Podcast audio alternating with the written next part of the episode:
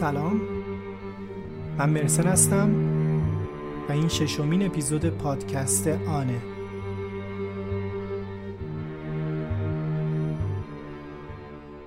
پادکست آن پادکستیه که توی هر قسمتش داستان واقعی آدم ها رو تعریف می‌کنیم و سعی می‌کنیم خودمون رو جاشون بذاریم.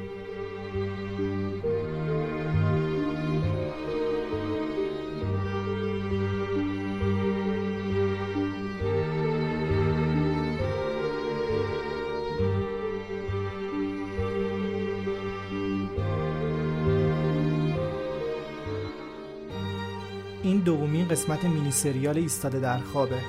اگر قسمت اول رو نشنیدین برگردین و اپیزود پنجم رو گوش کنید. فردا شبم سومین و آخرین قسمتش پخش میشه. داستان رو تا اونجا شنیدیم که توی یک کامیون با بار هندونه گیر کردیم و نفسمون بند اومده.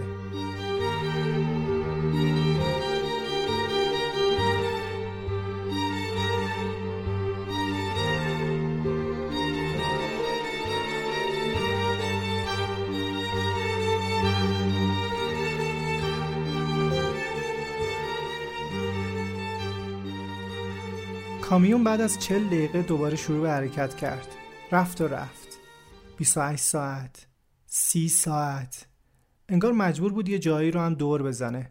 وگرنه طبق اطلاعاتی که بچه ها گرفته بودن از کیف تا مرز ده دوازده ساعت بیشتر نبود. بالاخره بعد از 32 ساعت کامیون ایستاد. در باز شد و چینی ها رفتن پایین. بچه ها به سرعت سه چهار تا اندونه رو قاب زدن و شروع کردیم به خوردن. نیم ساعت بعد کامیون باز ایستاد و عقب عقب رفت و پارک کرد. یه طوری که در عقب کامیون روبروی دالون بود. در باز شد. یکی یکی از ارتفاع دو متری پایین میپریدیم و بدون استثنا زمین میخوردیم. تا دو سه قدم اول رو نمی‌تونستیم درست روی پاهامون وایسیم. چند نفری که ما رو به سرعت به سمت اتاقی هدایت می‌کردن از خنده رودوبر شده بودن. اینجا ما توی ده هستیم. دورمون پر از خرگوشای دور شکل و مرغ و خروسه. اتاقی که ما توش هستیم یه خوکدونی ناتمومه. که کفش از کارتون فرش شده.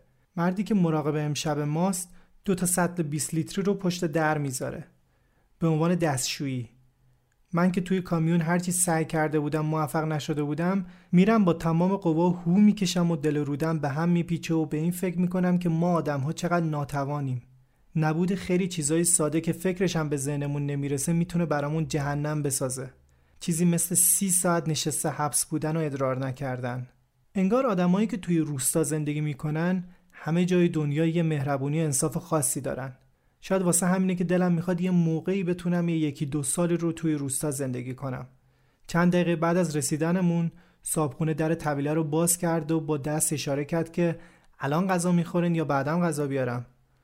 ما داشتیم میمردیم از گرسنگی و منتظر بودیم یکی از بچه ها بگه آره بیار.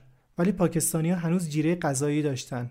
یکیشون پرید جلو و اشاره کرد که نه بعدن صدای ایرانی و افغانستانی ها بالا رفت و یکی از بچه ها پرید پاکستانی رو کنار زد و به صابونه گفت نه الان بیار. اونم که دید تعداد زیادی اعتراض کردن رفت غذا بیاره. توی طویله 25 نفری بودیم. 6 7 نفرم افغانستانی بودن که خودشون رو بیشتر با ایرانیا صمیمی می‌دونستن تا با پاکستانیا مرد صابخونه بعد از نیم ساعت برگشت و با خودش نون گرم و چهار تا رول کالباس آورده اشاره کرد که این مال همه است. کیوانم که حسابی گشنش بود پرید و همه غذاها رو دم در تحویل گرفت. کینه پاکستانی ها رو هم به دل گرفته بود. اثر لجبازی روش کرد سمت بچه های ما سه تا رول کالباس رو داد بهمون به و بچه ها سه سود قایمش کردن. یکی رو هم داد سمت پاکستانیا پاکستانیا که می‌دونستن سهمشون باید بیشتر از اینا می‌شد بلند شدن سر و پا به زبون اردو اعتراض کردن. یکیشون که تنومندم بود اومد سمت کیوان. بلند فریاد می‌زد. با کیوان چش تو چش شدن. خشم می‌شد توی صورت هر دوتاشون دید. ما هم پشت سر کیوان از سر جامون بلند شدیم. توی طویله دو ردیف آدم روبروی همدیگه ایستاده بودن. مثل سربازایی که منتظرن فرماندهشون دستور حمله بده. پاکستانی تنومند دست بر سمت پیراهن کیوان. می‌خواست ببینه چیزی توی لباسش قایم کرده یا نه. یکی از ایرانیا با لگد بهش حمله کرد. آتیش دعوا یه دفعه گور گرفت. مشت لگد بود که سمت همدیگه حواله می‌کردیم.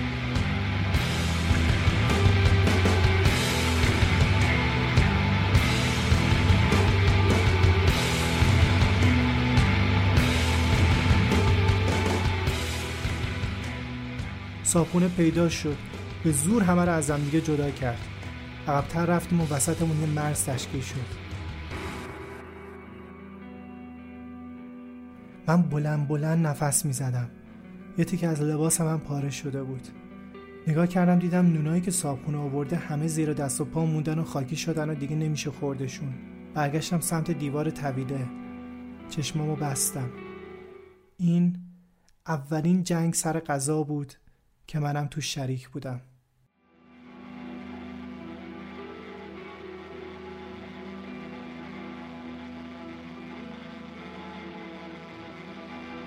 رفته بودم توی فکر. به خودم گفتم که کوروش دنبال چی میگردی؟ توی طویله نخوابیده بودی که خوابیدی. سر نون جنگ و جدل نکرده بودی که کردی. اینو می‌خواستی؟ دنبال این بودی؟ تو این فکرها بودم که بهنام کنارم اومد و با بغز دستش رو که از مشت ساشا کبود شده بود نشونم داد. گفت که می‌خوام برگردم. و من نگفته بودن که اینجوریه که. بهش گفتم این چه حرفیه؟ خجالت بکش. تو مردی. دیگه راه برگشتی هم نیست. فکر کن رفتی یه دوره سخت ببینی. نمی‌تونستم طور دیگه بهش جواب بدم. ولی جوابم باعث شد که خودم هم توی فکر برم. شب شده بود.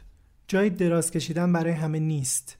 شیفتی نصفی میخوابن و نصفی بیدارن. حس مسئولیت خاصی نسبت به حسین و سعید و بهنام دارن. موقع خواب اونا رو ردیف کنار دیوار می‌ذارم و بعد خودم میخوابم که مبادا کسی فکر سوء استفاده بیفته. هر ستاشون نسبت به بقیه خیلی ساده ترن و بچه ترن. همین یه ذره خوف توی وجودشون کاشته. فردای اون شب تقسیم میشیم. قراره با سواری بریم و چند تا گروه پنج نفره میشیم. با سرعت به سمت ماشین پارک شده توی حیات میریم و راننده صندوق عقب رو باز می‌کنه و بهنام رو میندازه اون تو. صندلی عقب ماشین رو کاملا برداشته و چارتامون رو جا میده و با دستش سرمون رو می‌بره پایین و حرکت می‌کنه. نیم ساعت بعد می‌رسیم به یه خونه. یه اتاق 6 متری که برای وارد شدن باید از توی آشپزخونه 6 متری بگذری و توالت هم بیرونه. بعد از نیم ساعت چهار نفر دیگه هم میان. به اون میفهمونن که اینجا اگر کسی گزارش قاچاق آدم بده جایزه خوبی می‌گیره. واسه همین باید تمام روز رو ساکت توی خونه باشیم. کسی هم توی طول روز مراقبمون نیست. فقط شب دو سه ساعتی رابط میاد و در رو برامون باز می‌کنه تا بریم توالت. توی یه گونی هم نون و سیب زمینی و کنسرو بهمون میدن. الان ده روز از سفرمون میگذره و با گروهی از ایرانیایی که مدت بیشتری تو مسیر هستن همخونه میشیم. جایی که مستقر هستیم ظاهرا برای یه نفر ساخته شده. اما حالا هر نه نفرمون باید توی همین اتاق آشپزخونه بخوابیم. از نمای پنجره چند تا خونه یه طبقه که حیات بزرگی دارن دیده میشه. اینجا احتمالا یه ده یا یه شهرک کوچیکه. بابک و علی همون مرد چلو چند ساله قرصای مسکنی رو که همراهشون بود عین تریاک سیخ و سنگ می‌کنن. از روی ظاهرشون حس می‌زدم که اعتیاد داشته باشن. شاید نشگی بتونه کمی فشار تجربه مسیر رو از سرشون بپرونه. بعد از کامیون هممون بوی گند گرفتیم. نیمه شب رابط پیداش میشه و توی تاریک تونستیم یه ساعت بیرون بشینیم تا هوای تازه بخوریم. توالت بیرون از خونه بود و توی کل شبانه روز فقط نیم ساعت می‌تونستیم ازش استفاده کنیم. به همین خاطر اکثر بچه ها دیفنوکسیلات میخوردن که یوبوست بگیرن. صبح روز سوم علی دلدرد عجیبی گرفت. دراز می‌کشید و ناآروم بود. بعد از ظهر درد شدت گرفت و نمی‌تونست هوای گرم اتاق رو تحمل کنه. چند ساعت بعد رابط اوکراینی سر رسید و با این اشاره یه مشت سوال ازش پرسید. رفت و نیم ساعت بعد با دوستش برگشت. دوست تا آمپور رو به طرز وحشتناک و ناشیانه به زد. چند تا قرص هم بهش داد که بخوره. به خاطر رفت و آمد کیوان و علی از پنجره به بیرون واسه هواخوری رابطه احساس ناامنی کرده بودن و بعد از چند شب بهمون گفتن که اینجا لو رفته. باید بریم به یه خونه جدید. چند بار به علی پیشنهاد کردیم که ببریمش به درمونگاه یا پیش یه دکتر. ولی از ترس اینکه مجبور بشه دوباره با میون خودشون به اینجا برسونه می‌گفت نه طاقت میارم. شب که شد موقع انتقالمون بود. از کوچه و خیابونای تاریک رد میشیم و بعد از چند دقیقه ماشین به در یه خونه می‌رسه. به حالت خمیده و با سرعت زیاد از ماشین پیاده میشیم و به سمت زیرزمین میریم. رطوبت زیرزمین بوی اذیت کننده ای داره. اما کسی اعتراضی نمی‌کنه. گوشه اتاق هم سطلی رو گذاشتن که یه در شبیه به توالت فرنگی داره. در آهنی رو پشت سرمون قفل می‌کنن و میرن. علی حالش خوب نیست. شکمش فرم کرده و همینطور هم داره بدتر میشه. دو سه ساعتی رو دراز می‌کشه و هر لحظه رنگش و نفس کشیدن و ورمش بدتر میشه. کمکش می‌کنم که بلند بشه و بتونه ادرار کنه تا شاید ورمش بخوابه. محض اینکه به حالت نشسته در میاد نفسش قطع میشه و از حال میره. دست و پامون رو گم می‌کنیم. کسی هم نیست که اطلاعات پزشکی داشته باشه. سری میخوابونمش و بهش نفس مصنوعی میدم. دوباره نفسش برمیگرده. کیوان رفته و با لگت به در می‌زنه و داد می‌زنه. صدای زن طبقه بالا میاد که گریه کنان با موبایل حرف می‌زنه. رابطه خودشونو میرسونن. در باز میشه و چهارتامون علی رو که وزنش انگار دو برابر شده روی دست می‌بریم طبقه بالا. همون حین بالا رفتن از پلده ها جون دادن علی رو دیدم.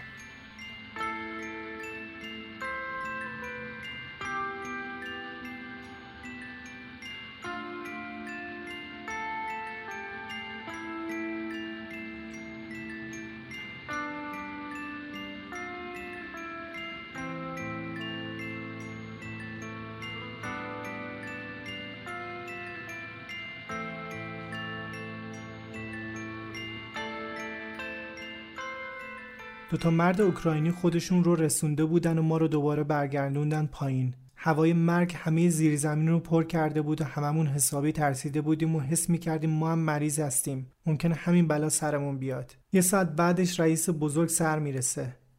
یه آدم هیکلیه که صورتشو پوشونده و با دوتا نوچش که مسئولیت ما رو به عهده دارن بهمون مهربونی می‌کنن و مدام میگن که علی رو تا بیمارستان رسوندنش زنده است و قراره به کیف منتقلش کنن. لیست کمبود وسایل رو می‌نویسن و میرن.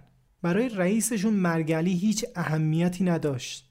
تنها ناراحتیش این بود که سلب صلاحیت بشه و دیگه مشتری نداشته باشه. من و کیوان که جون دادن علی رو دیدیم به دروغ همین حرف رو هم به بچه ها می‌گفتیم که با ترس تلقینی که به جونشون افتاده بود بلای علی سرشون نیاد. تا اون روز غذا سهمیه بندی بود. اما از اون روز به بعد اینقدر غذا زیاد بود که خراب می‌شد. نگو که اون نوچه های قاچاقچی که به ازای هر نفر مبلغی رو برای نگهداری ما می‌گرفتن از سراتش چنان زده بودن که مسافرها بیشتر اوقات همه گرسنه بودن. شب شده و از فکرش خوابم نمی‌بره. به دختر 17 سالش که قرار سال دیگه ازدواج کنه فکر می‌کنم.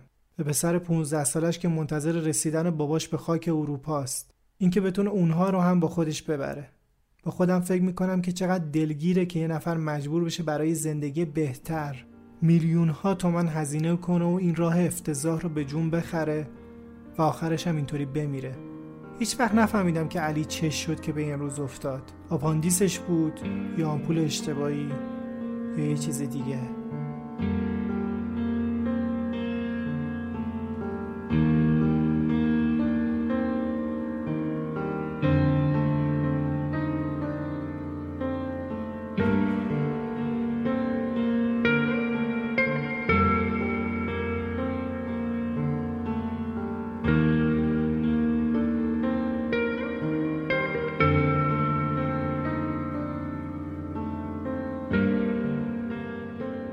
سه روز گذشته و ما هنوز توی همین زیرزمین هستیم.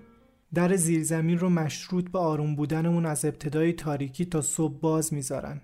همه دور هم توی پله میشینیم و آسمون رو نگاه می‌کنیم.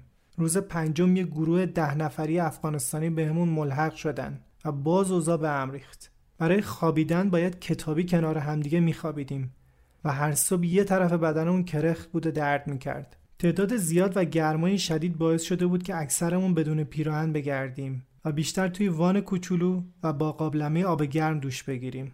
بعد سه روز کیوان خسرو و بابک با افغانستانیا دعواشون شد. سبب خیری شدن که اونا رو جابجا کنن و بازم بشیم هشت نفر. امروز 16 روزه که لب مرز هستیم و هنوز خبری از حرکت نیست. چند نفر دیگه بهمون اضافه شدن و بینشون یه پسر جوون کرد هست که همه مارکوپولو صداش می‌کنن. نه ماهی که توی راه از ترکیه و یونان گذشته تا رسیده به اینجا. گروه جدید دو ماهی که اینجا گیر کردن. قبل ما 45 روز رو هم توی همین زیرزمین زندگی کردن که اون دفعه قبلی 35 نفر بودن. با وجود یه زن و شوهر یه بچه. مارکوپولو بهمون میگه که دارین اینجا پادشاهی می‌کنید خیار و گوجه دارین. مرغ می‌خورین. ما سر یه لغمه نون که کم و زیاد می‌شد خون به پا می‌کردیم. تعریف می‌کرد که یه روز زن روی سطل توالت بوده و مردم دست زنش رو گرفته بوده. تا نکنه سطلی که روی زمین ناصافه و کمی لغ می‌زنه چپ بشه. که از دور می‌بینه بچه کوچولوشون داره میره سمت قابلمه روی گاز. مرد دست زنش رو ول می‌کنه و طرف بچه میدوه. زن که روی دو پا مثل همه روی سطل بوده تعادلش رو از دست میده و می‌خوره زمین. سطل پر هم روش خالی میشه. بوی گند همه جا رو بر میداره زن بیچاره بعد از سه بار همون کردن هم بو می‌داده. و دیگران تحقیرش می‌کردن. چه فیلمی هم بوده تمیز کردن کف. زن و بچه بیچاره فقط 45 روز از راه رو اینجا بین این همه مرد بودن که از گرما و رطوبت با لباس زیر میگشتن و پشت یه پرده دوش می‌گرفتن. خدا می‌دونه که تا رسیدن به مقصدشون چقدر زج کشیده بودن. روز 17 انتظار به سر می‌رسه. امشب قرار مرز رو رد کنیم. به همین خاطر دیروز این سه نفر رو پیش ما آوردن. بعد از مدت ها انتظار توی زیرزمین بدبو خبر حرکت همه رو ذوق زده کرده. به همون صورت قبلی و چهار پنج نفره با همون ماشینا از خونه تا یه جایی توی جنگل میبرنمون. اونجا هم هر چند مدت یه گروه آدم که جایی توی همین خونه ها پنون شده بودن به همون ملحق میشن. 25 30 نفر چینی ده دوازده نفر هم افغانستانی به جمعمون اضافه میشن. در مجموع 50 60 نفری میشیم. یکی از چینی ها لباس سفید تنشه و رابط جدید محکم با دست می‌زنه تو سر کله خودش. با داد فریاد بهش میفهمونه که با لباست عوض کن هوا محتابی میشه و حرکت می‌کنیم. یه ساعت که میگذره از یه جایی از زیر سیم خاردار رد میشیم. به جایی می‌رسیم که تا فاصله دو سه کیلومتری هیچ درختی نیست. رابط مثل اسب میده و ما پشت سرش. بین چینا چهار پنج نفرشون سرشون رو با تیغ زدن. بین ایرانیان شایع شده که این چهار پنج نفر چینی دخترن. برای استتارشون از طرز تجاوز لباسای گشاد استفاده می‌کنن و سرشون رو با تیغ زدن. از سر شب تا نزدیکی های صبح رو حرکت می‌کنیم و جایی توی جنگل ساکن میشیم. از آشغالایی که روی زمین ریخته میشه فهمید که درست همون جایی ساکن شدیم که گروه قبلی هم بودن. همه از حال میرن. گرسنه و تشنه گوشه لم میدن. دو نفر با دو تا کارتون غذا و نوشیدنی میان سراغمون. یه کارتون برای ایرانی و افغانستانیا یه کارتون هم برای چینیا. بهمون توصیه اکید می‌کنن که از جامون تکون نخوریم تا شب بشه. و بهمون میگن که درسته که تناتون می‌ذاریم ولی از دور هواتون رو داریم. توی کل سفر یاد گرفتیم بدون اینکه زبون همو بلد باشیم همدیگه رو بفهمیم. مارکوپول سرگذشت خیلی عجیب و سختی داشته. پسر آروم و مهربونیه که مدام تبسم شیرینی روی لباشه. ازش خوشم اومده و مدام ازش می‌خوام برام خاطره تعریف کنه. از یه زن و مرد افغانستانی حرف می‌زنه که دخترشون رو جایی توی مسیر جنگل از دست میدن. رابط بهشون یک ساعت وقت میده که دخترکشون رو به خاک بسپارن. پدر و مادر بیچاره با دستای خودشون گدال می‌کنن و دخترکشون رو به خاک میسپارن. از یه زن و مرد ایرانی حرف می‌زنه که داشتن از یه کامیون بلند بالا می‌رفتن که سوار بشن. راننده احساس خطر می‌کنه و راه میفته مرد کمک کرده بود که زنی سوار بشه. همون موقع دوتا رابطه دیگه با شتاب از کامیون دورش می‌کنن و در کامیون بسته میشه. مرد توی 20 روزی که همسفر مارکوپولو بوده از زنش هیچ خبری نداشته. از یه گروه چهار نفره دختر حرف می‌زنه که بین سی چل تا مرد بودن. از سرس اینکه دچار تجاوز گروهی نشن هر کدومشون با یه پسر صمیمی شدن و توی سفر همخوابشون بودن.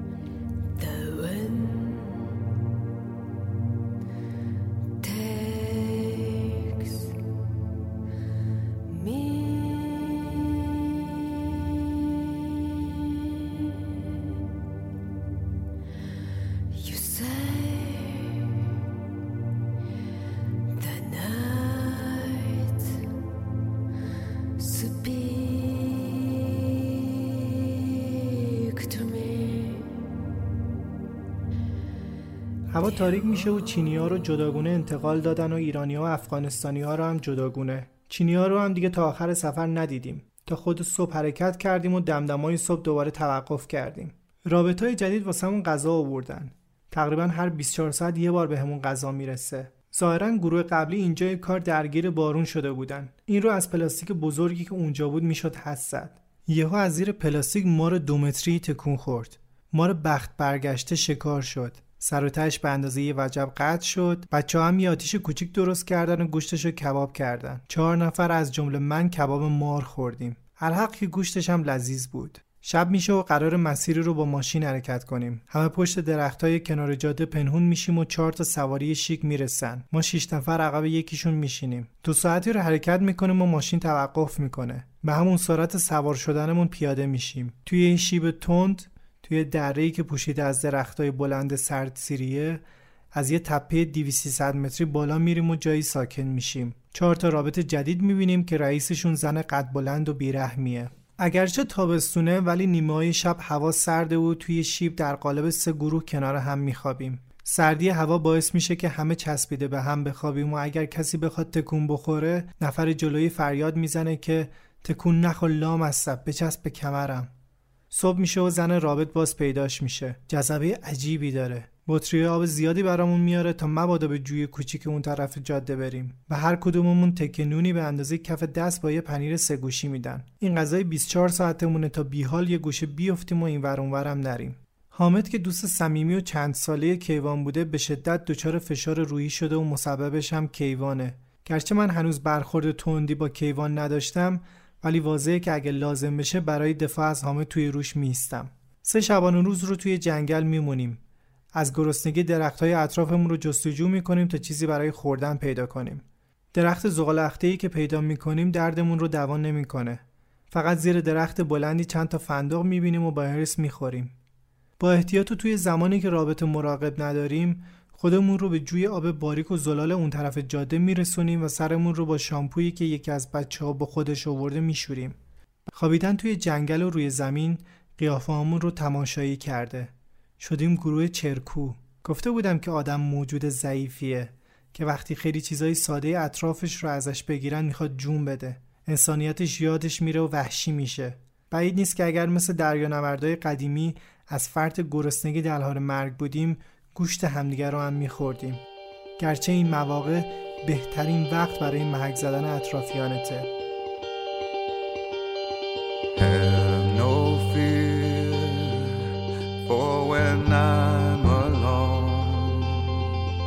I'll be better than I was before. I've got this life, I'll be around to grow who I was before. I cannot recall long nights allow me to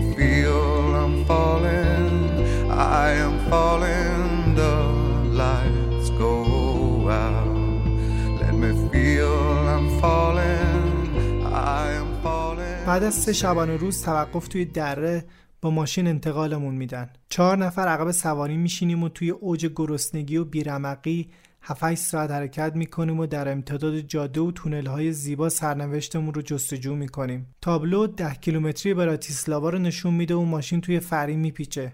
جلوی خونه میسته و ما پیاده میشیم. از همون نگاه اول و از آتاشقالای آویزون شده توی حیات میشه فهمید که کلی هستن.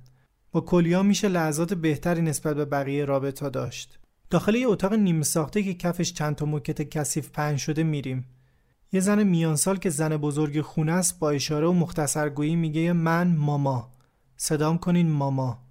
از اتاق بیرون نمیاین و فقط اگه ماما صدام کنین میان می‌بینم چی کار دارین. همه با اشاره انگوش به دهنشون میگن ماما. گوش نمونه انگار واقعا به مامان خودشون رسیدن. به خاطر گرسنگی روزهای اخیر هر کدوممون 4 5 کیلو وزن کم کردیم. با وجود اینکه چند تا قرص پشگیر اطراف اتاق آویزونه بازم اتاق پر پشه است. ماما قابلمه بزرگی رو پر از چیزی شبیه آش می‌ذاره وسط اتاق میگه بخورین. و میره. ما که مدتی غذای گرم نخوردیم با اشتیاق دور قابلمه جمع میشیم که می‌بینیم چند تا پشه افتاده توش. صدا می‌زنیم که ماما این دیگه چیه؟ ماما سریع بر میگرده و وقتی اشاره انگشت ما به پشه های شناور روی آش رو می‌بینه با ملاقه اونا رو بر میداره و پرد می‌کنه و بیرون و خندون میگه که حالا بخورین. اینقدر گرسنمونه که می‌خوریم. ماما یه وعده به همون نون کره میده و یه وعده نون و مربا با ذوق میگه که مربا خودم درست کردم. سه شب و سه روز رو میگذرونیم. برای من هیچ چیز جالبتر از تعریف های مارکوپولو نیست. برام از خاطرهای یونان بودنش رو بیپولی میگه. از اینکه مجبور شده سر چهارراه شیشه ماشین پاک کنه و چه ناسزاهایی که نشنیده. از آمار زیاد مردایی میگی که به خاطر تموم شدن پولشون و تأمین قزینه غذا و پول قاچاقچی مجبور به تنفروشی میشن. از اینکه می‌دیده اونجا حاضر می‌شدن به خاطر ده یورو. یا اگه طرف چونه می‌زده حتی با دو یورو بدنشون رو در اختیار یه نفر دیگه بذارن.